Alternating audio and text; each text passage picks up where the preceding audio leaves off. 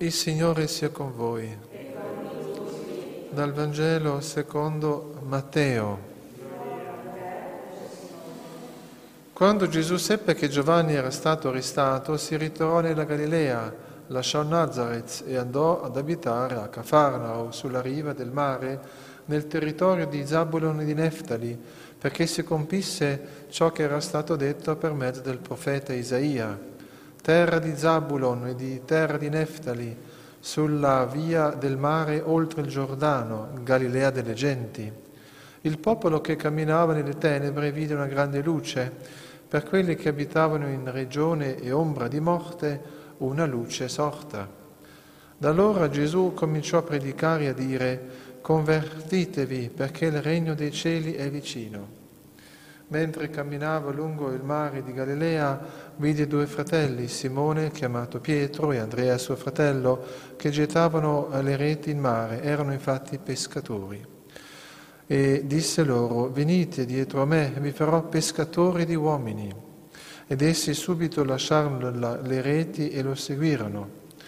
Andando oltre, vide altri due fratelli, Giacomo, figlio di Zebedeo, e Giovanni suo fratello, che nella barca insieme a Zebedeo, loro padre, riparavano le loro reti, e li chiamò. Ed essi subito lasciarono la barca e il loro padre e lo seguirono. Gesù percorreva tutta la Galilea insegnando nelle loro sinagoghe, annunciando il Vangelo del Regno e guarendo ogni sorta di malattia e di infermità nel popolo. Parola del Signore. Sia lodato Gesù Cristo. Cari fratelli e sorelle, il versetto che precede il Vangelo di questa terza domenica ci dà una bella sintesi del tema del Vangelo di oggi. Gesù predicava il Vangelo del Regno e guariva ogni sorta di infermità del popolo. Gesù che predica, che annuncia il regno di Dio, quindi l'oggetto della predicazione di Gesù, il nostro Signore, è il regno di Dio. Quindi possiamo anche chiederci che cosa consiste il regno di Dio. Il regno di Dio è in mezzo a noi, il regno di Dio è la Chiesa, il regno di Dio è Gesù Cristo, il regno di Dio è anche la nostra anima in grazia di Dio. L'uomo non soltanto è orientato verso Dio naturalmente, ma anche capace di Dio. Quindi capace di quel regno divino che Gesù è venuto a portare sulla terra. Gesù è venuto a portare sulla terra il regno di Dio, questo regno eterno, infinito, ora è entrato nel tempo, affinché nel tempo possiamo accoglierlo convertendoci a Lui. E l'accoglienza, la conversione viene, avviene attraverso un incontro personale con Gesù. Nessuno si converte se non c'è questo incontro con Cristo, il risorto, il vivente. Noi, noi, noi eh, come Chiesa, come sacerdoti, non annunciamo una dottrina, una parola morta, ma annunciamo il vivente, il Signore, la via, la verità e la vita, nel tempo e nello spazio. Quindi la parola di Dio, come dice San Paolo in un altro passo, è viva, è efficace. La parola di Dio è viva, cioè eh, vivifica la nostra vita, ci dà senso, ci permette di avere questo incontro con Lui. E quando noi ecco, ci mettiamo a leggere spesso il Vangelo, meditandolo, allora, allora incontriamo proprio Lui, la via, la verità e la vita. Quindi Gesù è venuto per portarci questa luce, questa grazia, questo dono e quindi dobbiamo anche chiederci se noi ci impegniamo davvero ad accogliere Cristo Gesù, nostro Signore, attraverso, attraverso innanzitutto questo incontro. Noi abbiamo tanti mezzi per incontrare Gesù, lo sappiamo, i sacramenti innanzitutto, i sacerdoti, la Chiesa, l'Eucaristia, Gesù davvero realmente presente, ma poi c'è anche un altro mezzo molto, molto importante ed è quella della riflessione personale, dell'incontro personale, di pensare spesso a Gesù, di leggere il Vangelo, di meditare. Tant'è vero che un grande santo, San Massimiliano, diceva se noi non facciamo bene la meditazione, cari fratelli, così diceva, allora pian piano rischiamo di perdere la vocazione la vocazione, la chiamata ad essere frati sacerdoti, perché manca proprio, manca proprio la motivazione per cui noi andiamo avanti nella nostra vita.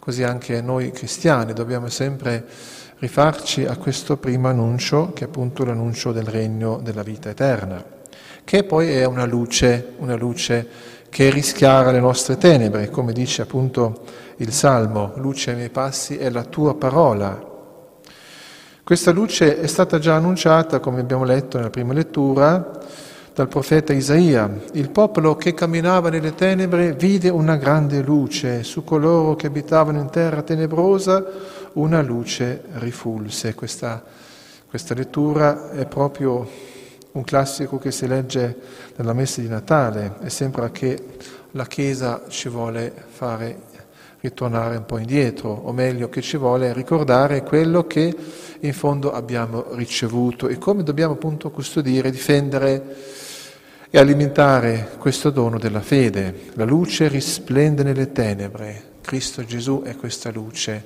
che ci dà tutte le risposte di tutti i nostri perché, di queste domande esistenziali della nostra vita, perché viviamo, perché moriamo, perché soffriamo, perché c'è il tempo perché c'è la morte? Tutte queste domande così importanti, esistenziali, esistenziali possono essere ecco, risolte proprio attraverso la meditazione del Vangelo di Cristo Gesù. Io sono la via, la verità e la vita. Chi segue me non cammina più nelle tenebre, ma avrà la luce della vita. Che belle parole. Chi segue me non camminerà più nelle tenebre. Noi sappiamo anche oggi a livello di, uh, di malattie così psichiche, di depressioni, che sono purtroppo aumentate, proprio perché non c'è più la fede. Sembra che non è così, però è proprio così, perché se non c'è la fede, non c'è più un senso della vita, allora non vale più la vita, quindi la vita è, diventa soltanto una sofferenza, una croce inutile. Invece quando noi abbiamo questa luce, allora abbiamo la grazia la forza di poter perseverare sempre nel nostro cammino. Ma c'è, esiste poi anche un'altra luce che magari non da subito comprendiamo ed è la luce che ci viene proprio da lei, dalla Madonna. La Madonna, devozione alla Madonna è questa luce. Gesù ha detto, come dicevo, io sono luce di questo mondo, chi segue me non cammina nelle tenebre, ma avrà la luce della vita. È un passo molto importante. Potremmo anche ecco, identificare questo passo applicandolo alla Madonna. Parafrasando, anche la Madonna può dire così, io sono luce, io sono luce di questo mondo e sono nostra, vostra madre che risplende nelle tenebre, chi segue me avrà la luce della vita. E questa luce di Maria Santissima la possiamo incontrare anche nella Sacra Scrittura. Noi sappiamo che Gesù, nostro Signore, iniziò a compiere i suoi miracoli, i suoi segni, come li chiama San Giovanni, proprio attraverso lei, attraverso l'intercessione di Maria Santissima, nozze di Cana in Galilea, dove Gesù cambiò l'acqua in vino e cambiò anche il cuore di questi discepoli iniziarono a credere, manifestò la sua gloria, i discepoli credettero in lui, dice il testo di San Giovanni. Quindi attraverso Maria Santissima, Madonna ha cambiato quei cuori, noi possiamo anche cambiare. E poi anche un altro passo che mi piace sempre ricordare è quello dell'Apocalisse, capitolo 12, una donna vestita di sole. Maria Santissima è questa donna vestita di sole, questa luce il sole rappresenta Gesù Cristo, vestita, piena di luce, perché è immacolata. Leggendo, meditando questi giorni un po' diversi testi su merito alla marologia, ho trovato un autore molto noto, padre Riccardo Lombardi, in merito a questa luce che ci vede la Madonna, così scrisse, vi voglio leggere proprio le testuali parole dice così, bisogna sempre parlare della Madonna, bisogna sempre parlare della Madonna, dice. Infatti quando si parla della Madonna, dentro a quelle parole che diciamo c'è sempre una grazia particolare. La Madonna è presente e vede le parole che noi scriviamo e ode le parole che noi diciamo. Ella è presente anche in coloro che ricevono le nostre lettere e le ascoltano. Quindi come dire appunto quando uno entra in contatto con Maria Santissima, con la Madonna, allora, come diceva San Massimiliano, allora entriamo in contatto con un essere vivente che ci vede, che ci ama, che infallibilmente ci dona la grazia di Dio. Il compito primario della Madonna è proprio quello di infonderci il dono della fede e di guidarci verso, verso Gesù, nostro Salvatore, nostro Salvatore.